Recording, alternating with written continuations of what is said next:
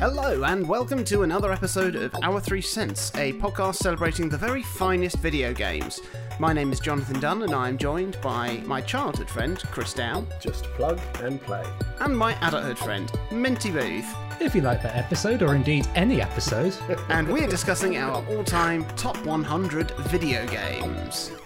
This week, we have our number 69s. Yes. But before we do that, guys, do you fancy uh, do you fancy watching a, uh, a classic David Lynch film?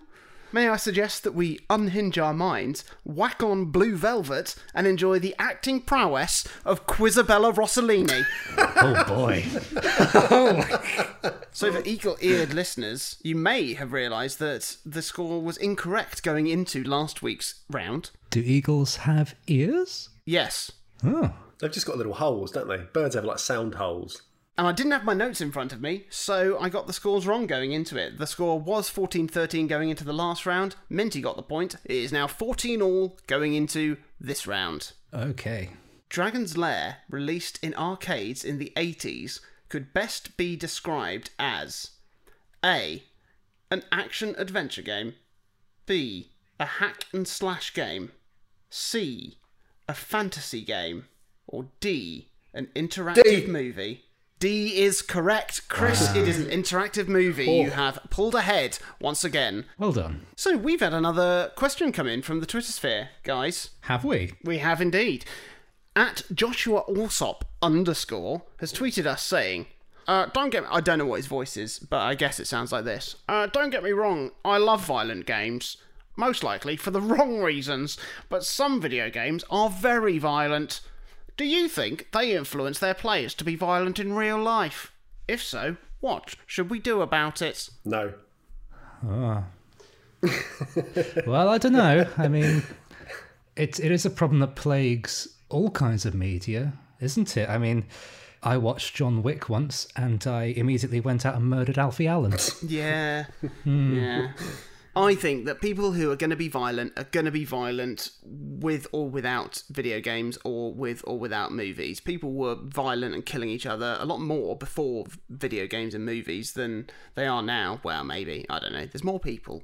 So oh, yeah. but I, I think that I mean there is something to be said for the manner in which violent acts are committed because you do get you do get like copycat murders and crimes and stuff like that certainly inspired by films and I think probably more you know with video games as well where if you're gonna go and shoot somebody, you may as well go and shoot a hooker in the back of a car because you've seen it in Grand Theft Auto and it was cool.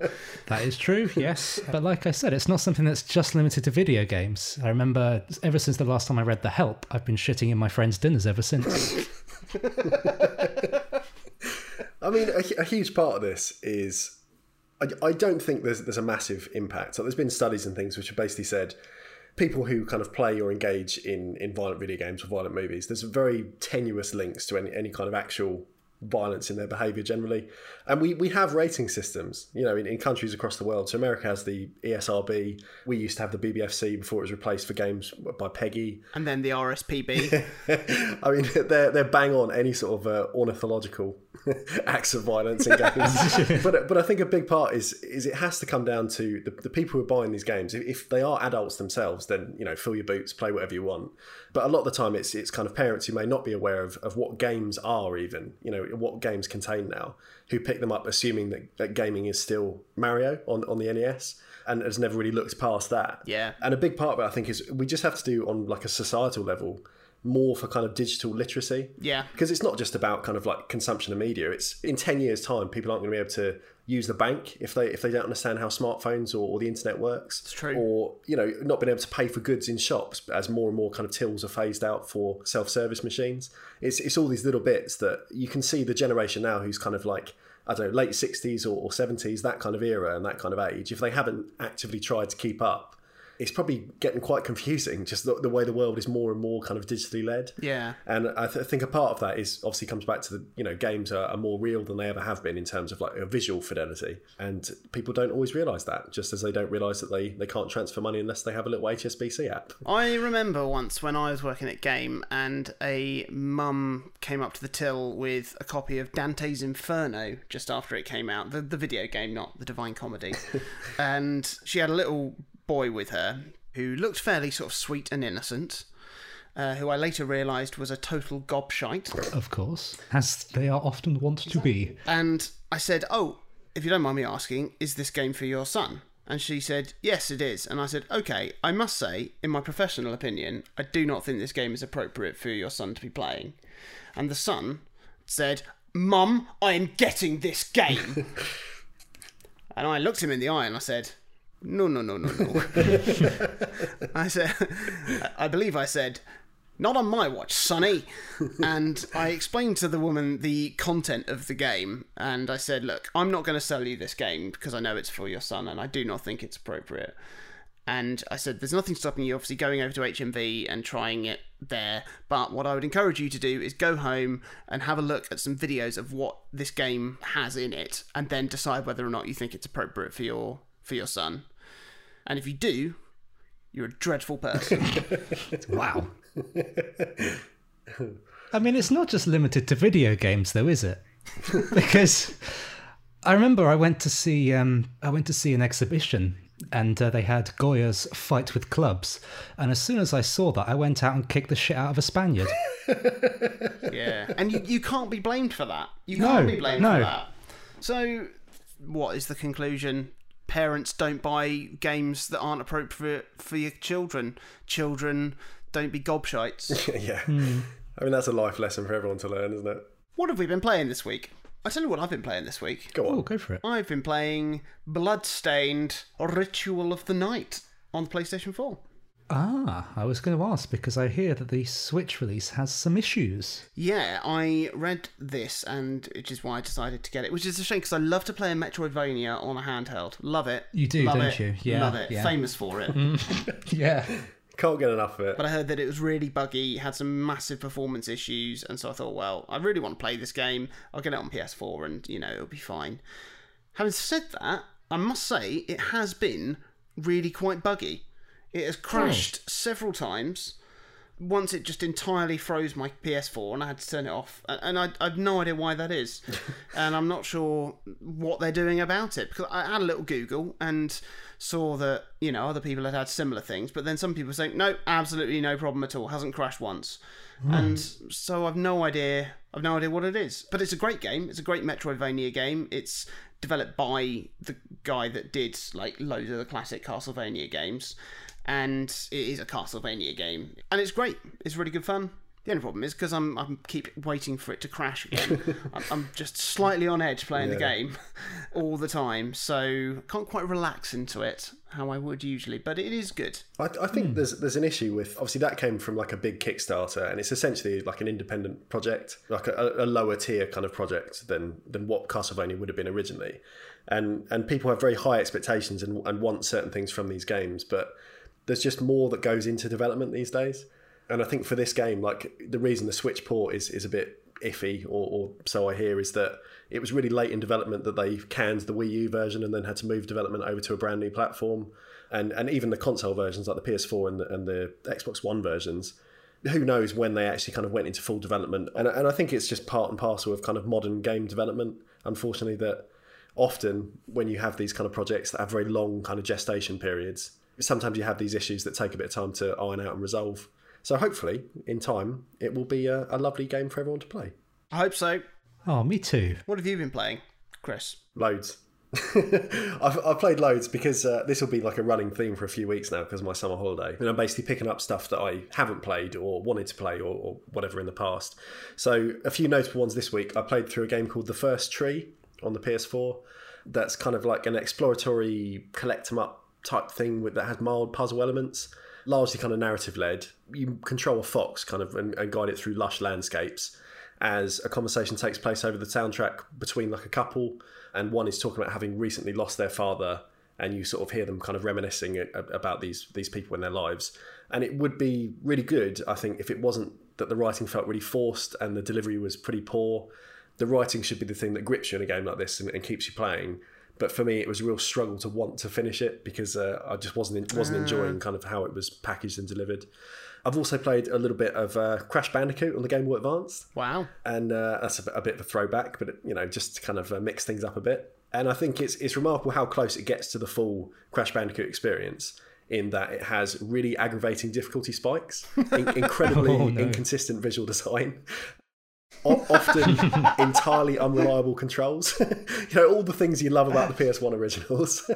and uh, I'm at the stage now where I have beaten the game. I've, I've got to the credits, but I'm, I'm sort of mopping up the post game stuff. But I really feel like I'm playing it now out of, out of hate rather than love. so we'll, we'll, we'll see how far we get through that before I, I put that in the bin. And then finally, I, I couldn't go this week without mentioning the best game I've played probably in five years. Playdead's fantastic Inside Oh yeah. that is yeah it's it's incredible i mean I, I don't know how i've gone this long without either playing it for a start because i've had it on my shelf for a long time. It's a kind of pseudo sequel to limbo which i really love. And also i can't believe i've gone this long without seeing any spoilers about the game set piece or story. Yeah. but i mean what what an astonishing follow up it is to to limbo Yeah. uh, saying that like Yeah. this might come up in in one of your lists if you've played it but I do. Who knows? it's basically like a cinematic platformer in the same way like we had originally like things like Prince of Persia, onwards to things like Another World, and obviously Limbo years later would kind of refine the, the formula quite a bit. But the Inside is, without a doubt, one of the most visually arresting games I think I've ever played. The, the animation and environmental design is so assured. And the audio as well is is consistently like really atmospheric. It uses silence really well. It uses kind of like drones and almost like industrial foley effects really really perfectly. It's just an absolutely astonishing production. And if I was doing my list, obviously now we've said this a, a few games in the past, I think this would rank hmm. really really highly for me. Yeah. Like not wanting to spoil it for those who hopefully will go off and play it at some point, but the pacing is perfect. The the length of it felt absolutely perfect. Puzzle difficulty, just the whole package is breathtaking. Yeah. and it's easily the best thing I played this year. So that was a, a wonderful thing to to come to this week. Yeah, I'm really glad that you finally had a chance to play it. I went into it similarly to you, being a huge fan of Limbo and thinking they, you know, because it's it's not a billion miles away from it Yeah, in terms of its setup and its visual style and all of that sort of thing. I thought, well, there's no way that they're going to better Limbo, but you'll have to listen on and find out my thoughts another day. Minty, what have you been playing this week? On the on the back of what I said in our summer episode, I picked up Woodle Tree Adventures because it was one pound. I played the first level, and I will not be playing the rest. I'm sorry to say that it was not very good. But you're a man of your word, yes, you're right. and that is very good. Also, I've been playing Fire Emblem Three Houses as well. Ah, yes. I'm having a smashing time with it. Although, before I came here today, I'd got to a point in the story where, you know, when you're about to get like a, a juicy little bit of exposition, and then the character about to tell you does something really inconsiderate, like gets murdered. So that happened. And as another character was about to tell me some exposition based on what just happened with that other character who'd just been murdered, they got interrupted by a big bumbling fool saying, There's an emergency! so I'm none the wiser, and a character that I had grown very close to is dead. So, really, what have I gained? I'll tell you, very little. Apart from 10 hours of thrilling and engaging gameplay up to this point. Yeah, but what's that compared to the life of a friend? That's true. See, you you and me, man, we fuck. We get each other, man. So, moving on to the rankings. Starting this week, we have Minty. Minty, can you please tell us what your 69th favourite video game is? My 69th video game is a first on my list, and Jonathan's list at least. A Super Nintendo game. It's a racing game, and the first one in the genre that I really, really, really liked. My copy of Super Mario Kart was a little delicate, so I never really played it. Lest a slightly harsh gaze in its general direction or a over-exuberant exhale caused it to wipe my save data. So I will play this game to death instead. It's Street Racer. Oh wow! Ah, Yeah. Much like Super Mario Kart, there were eight characters, but they weren't iconic characters from a storied and well established franchise, so they were slightly more generic than what you would find in SMK. You had, uh, there was a Frankenstein, a sumo wrestler, a Zulu warrior, a skinhead, Biggles' grandfather, a genie that looks like a white Papa smurf, Hugh Grant if he was in Greece, and a woman. And everybody had their own unique stats, so I would use Frank in races because of his acceleration, and then Biggles Senior in battles because he had high attack. It had a standard like Grand Prix mode with a few, three difficulty settings and a few custom race modes, but there was also a battle mode which saw you basically wrestling all seven characters in your car, and then there was a soccer mode that was like five aside, but get this, in cars. Like Rocket League. It's a proto Rocket League. Yes, you could say it was Proto Rocket League. Yeah. It was basically Super Mario Kart, but better. I mean, it- despite it being more generic, the characters' individual stats and weapons meant that you, every time you played with somebody different, there was a real newness to each race. Because maybe there was a there was a shortcut that required you to take a tight corner, which you just couldn't do with somebody with low handling, for example. So uh, you'd have to take the long way around, And maybe there was a particular jump you would be able to avail yourself of having a higher defend stat because as you landed, you might get attacked by somebody who had landed at the same time as you. So there was quite a little bit of depth to the uh, to the racing, which was not particularly present in Super Mario Kart because it was just, oh, I'm heavier than you, and I can become invincible whenever I want. I'm Mario. Ah, yeah. You remember? No. Yeah. Oh no. Well, me neither. Psh, What? but the thing that I really enjoyed was the fact that the battle and soccer modes could be played against CPUs, Ah. which set it way above Super Mario Kart because a, I only had one controller, and b, I didn't have any friends. Oh. well, none, none, none that would play with me anyway. So I've just done a quick Google and it revealed a four way split screen. Oh, You had to have the multi tap, or it might be from the PS1 version. possibly, or the Mega Drive one that I had. Or the Saturn one that no one had. I know there were several platforms that this was released on. Oh, the Saturn. Love the Saturn. I Saturn. know, and it's so depressing every time we talk about it because uh, the amount of love we have for it is is probably 50 percent of the entire population's love for it. Certainly between the two of us and my brother, Yeah, definitely. Yeah, that boosts it to seventy five. there's a, there's one other fan out there somewhere. So yeah, Street Racer, good game, but crucially, still good today. Ah, It's nowhere near as good on the Mega Drive. I can tell you that because I, I did own it on the Mega Drive. Oh. And while the SNES version was kind of mode seven, I think, like Mario Kart, isn't it, where you've got like a full, It was, yes, you know, yes. faux 3D track. The Mega Drive one was essentially just you're in the middle of the screen and, and the pretend track moved around you. So the way that a lot of uh, Sega games did because they didn't have the, the Mode Seven chip, or I think it's a chip, isn't it, in the in the SNES that did that? Probably. There is something in the SNES anyway that means that it can do that kind of scaling effect. So it was in F Zero, like a launch game. It was in Mario Kart. It was in Pilotwings. Like a lot of them used it that the Mega Drive didn't have. well, there we go. Thank you for that, Minty. Street Racer, a game that they describe as a cross between Mario Kart and Street Fighter, Ugh. apparently. So, moving on. Chris, can you please tell us about your 69th favourite video game? I can, and the opening to this is actually quite relevant because we've just talked about the SNES, and this is on the Mega Drive. Obviously, Of course, it's been a, Chris, it's, what a it's been a few weeks, hasn't it?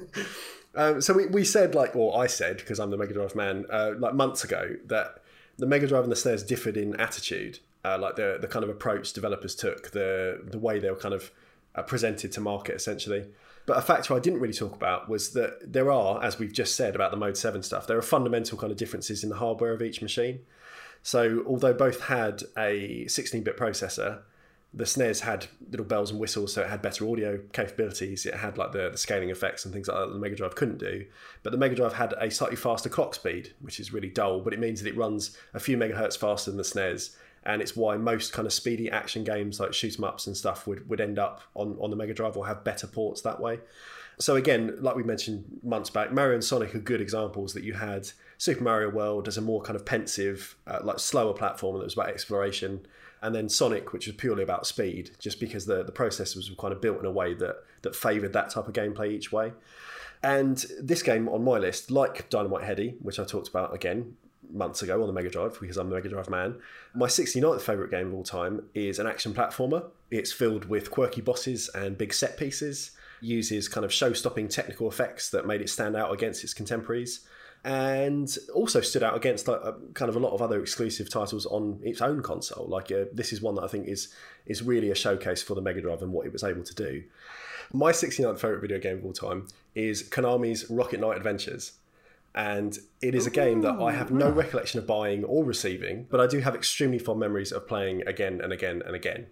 In this game, you play as a character called Sparkster, who is an opossum. Oh. He is armor clad, carries a jetpack on his back, which is where the title comes from, that he is a rocket knight. And although there are levels where he uses it to fly that play out essentially like side scrolling shooters, hmm. most stages it is an action platformer, like I said, like a basic action platformer.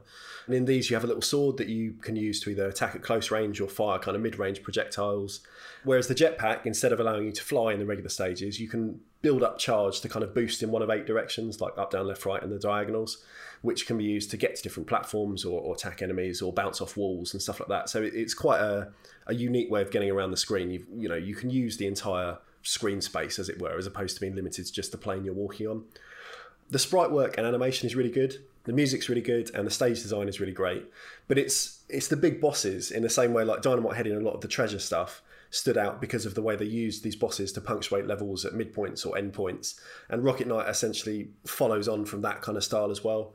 So all the bosses pretty much are creative and, and push the hardware in, in, in different ways, basically like to its early 90s limits for the platform. So you've got stages where you're chasing like a train, riding on a little minecart, and the train has long skeleton arms which are kind of trying to swipe at you. You've got a stage where you fight a boss across kind of like a foreground and background plane to and from like in, in front and behind a waterfall, which has some really nice like faux transparency effects. In one, you're penned in a single room, like a really claustrophobic stage where a big snake creature sort of bursts through the floor or the walls or the ceiling. Oh, no, thank you. And all of them are really, really fun. And a lot of the design team came from working on the Contra series. And I think this game has like elements of that sort of run and gun series. But it's something else because I think it's far more suited to home play. Like everything's a bit bigger and brasher. Even tough stages are a little bit more forgiving, so it's not meant to just like eat away your money so you run out of credits. Um, so it's it's a game that you kind of get better at by you can still do it, you know, being reactive rather than just through memorization. Like I've talked about the difference in arcade games before. I think like the best action platformers, levels very rarely kind of outstay their welcome. And it often is a game that's kind of surprising by kind of chucking new stuff at you, making you think about having to approach these levels in a different way. And the one that has really stuck with me, like over all these years, that I can hear the music in my head and I can kind of see it really vividly, is one where you start out and you notice kind of the, the lava at the bottom of the stage is bobbing up and down, which starts to kind of cover some of the platforms you need to use and, and then sort of recedes down again. And the lava, for some reason, has a weird sort of reflective sheen to it, which in itself was pretty mind blowing as an effect, like a full reflection of your character upside down. But as you go through the stage, you, at first you're just kind of waiting patiently for it to move out of the way so you can jump on and then you get to a position where you can't actually see where your character is. You're obscured by foreground details, and you have to use the reflection in the lava to kind of show where the platforms are for you to jump. And, and that kind of way of you know really flipping your expectation for how to kind of play a 2D platform game is is one of those like really clever tricks that the game uses to sort of refresh itself again and again. It just stands out really nicely. It's, it's one of the best kind of action platform games on the Mega Drive, I think. Probably the best in terms of that whole generation, like the SNES as well it got a sequel that was a SNES exclusive called Sparkster, like a year later, ah. and it was really rubbish. Oh. Like I've played it, like really wanting to to have more of that same thing. It also got another, another sequel on like the 360 and the PS3, like a digital version that was just called Rocket Knight Adventures, also rubbish. It was weird that it came back anyway, like a good 20 years after the original two, but you know it is what it is. And the original was where it's at, which is on my beloved Mega Drive and on my list in number 69. Fantastic. Well, thank you very much for that, Chris. What an adventure it was. a Rocket Knight adventure. Ah, Oh, I did there. I did, yeah. So, if you combine classic Sega Mega Drive 2D platforming and rudimentary 3D gaming, what do you get? The answer is my 69th favourite video game. now, Chris may be a little disappointed, but I will go into why this is, for this is the third and final Sonic game on my list. It is Sonic 3D Blast. Ah! Now, I am fully aware that It is not a better game than Sonic 3 or Sonic and Knuckles. However, I absolutely love it. you need to have that, that admission, like just like scrawled down your leg so you remember it every time you pick up a Sonic game. this game has a very special place in my heart, and it comes back to what I was saying about Sonic 3 and Sonic and Knuckles in the fact that I never got to experience a Sonic game coming out. I never got to be excited about the inclusion of Tails in Sonic 2. I never got to be excited about all kinds of bars being raised in Sonic 3 and Sonic and Knuckles. But I did, however, get to experience a new Sonic game in Sonic 3D Blast. And I was lucky enough to be one of the few people with a Sega Saturn and play the Sega Saturn version of it as opposed to the Sega Mega Drive version of it. And the Sega Saturn version enjoyed a lot of improvements over the Sega Mega Drive version, such as significantly improved textures, fantastic 3D effects on the special stages, well, full 3D special stages. They were. Loads of other lovely additional little details, but most importantly, the music was different and significantly better on the Sega Saturn version. So for a long time, my only experience with the game was having it on a demo disc that I got with Sega Saturn magazine, and it had the first zone, which was, I assume, Green Hill Zone or some variation of that. And there was something I absolutely loved about the way that the level was presented. So it was being played on an isometric 3D plane as opposed to standard sort of 2D plane that Sonic games were traditionally being played on but it still had that thing that I mentioned uh, when I was talking about Sonic and Knuckles, which is the sense of exploration and secret areas. And these worlds were full of them. It meant that even though I had a demo and it only had, you know, a couple of levels and a boss to play against, it meant that I could spend a lot of time really poring over all the different corners of it, finding all the different secrets, and really making the most of it. And that kept me really entertained for quite some time until I thought, you know what? I should definitely play at least six more zones of this and and splashed out and bought the full game. and one of the absolute biggest joys that the full game brought over the demo was being able to experience Rusty Ruins, a zone which has one of my favourite pieces of video game music in. Gorgeous. In terms of atmospheric music. It's up there with aquatic ambience from Donkey Kong Country, Yeah. and with the additional mist fog effects that the Saturn version had, it made for a fantastic experience. It was really moody, it was really dramatic, and yeah, really, really good fun. Aside from Rusty Ruins, there were the obligatory ice levels, fire levels, and like scrap brain zone, mechanical levels, factory levels, something like that. There was also a sort of a riff on Casino Night Zone from Sonic 2 and the carnival level from Sonic 3 and it was sort of like a funhouse kind of nightmare type thing and, and that was also a lot of fun. Like I said, the original four Sonic games already existed for me and there there wasn't anything special about them because they were just constants and they'd always been there. Even though I I'm sure that Sonic 3D is not as good as Sonic 3 and Sonic and Knuckles because it was something new for me to experience and, and different as well. It gave me a lot of joy, and I, I played it just an absolute ton, an absolute ton, and there's, there's something, yeah, very, very special about it.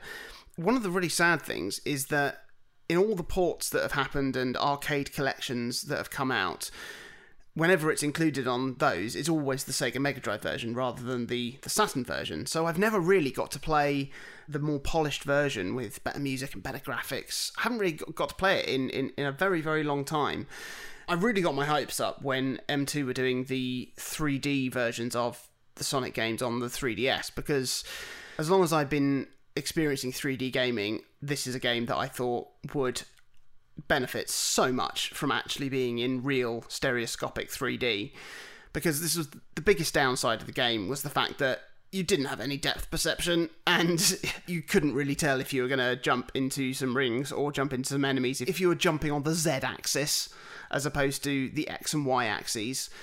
And it was something that Nintendo really capitalized on with Super Mario 3D Land, where it had to be played in 3D for certainly for some of the stages to work at all. But it also played on that idea of looking on a 2D plane, but needing to see it in 3D and that sort of sense of perspective. And I really, really hoped that M2 were going to at some point pull out a an actual 3D version of Sonic 3D Blast. W- whether that was the, the Mega Drive version or the Saturn version, I don't know, but it would have been amazing. And I, I, you know what? I'm still going to hold out hope that that's going to happen one day. That somebody's going to make a 3D version of the Sega Saturn version of Sonic 3D Blast because I would have a blast playing that. That that is quite a niche ask, isn't it?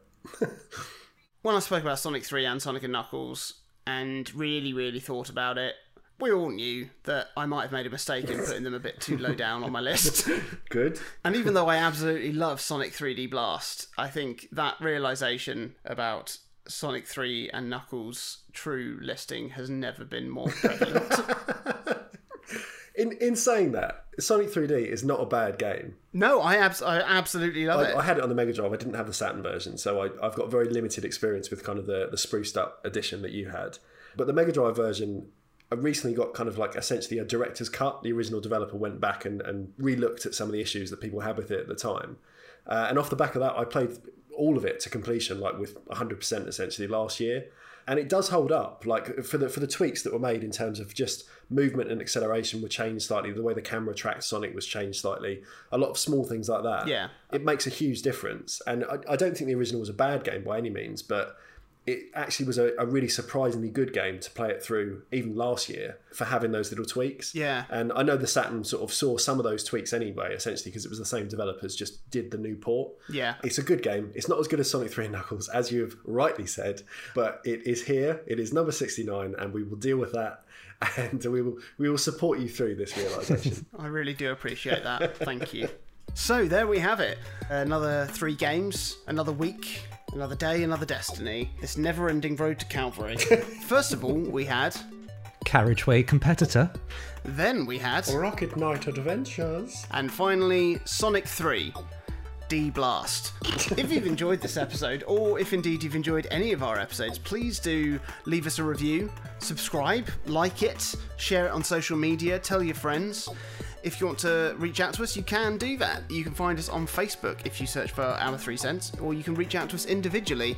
You can find me on Twitter at Jonathan Dunn. I am at Chaz underscore Hodges. At Minty Booth is me. And please do join us next week where we move on to our 68th favourite video games. What a sizzler. Oh, C- C- Christopher!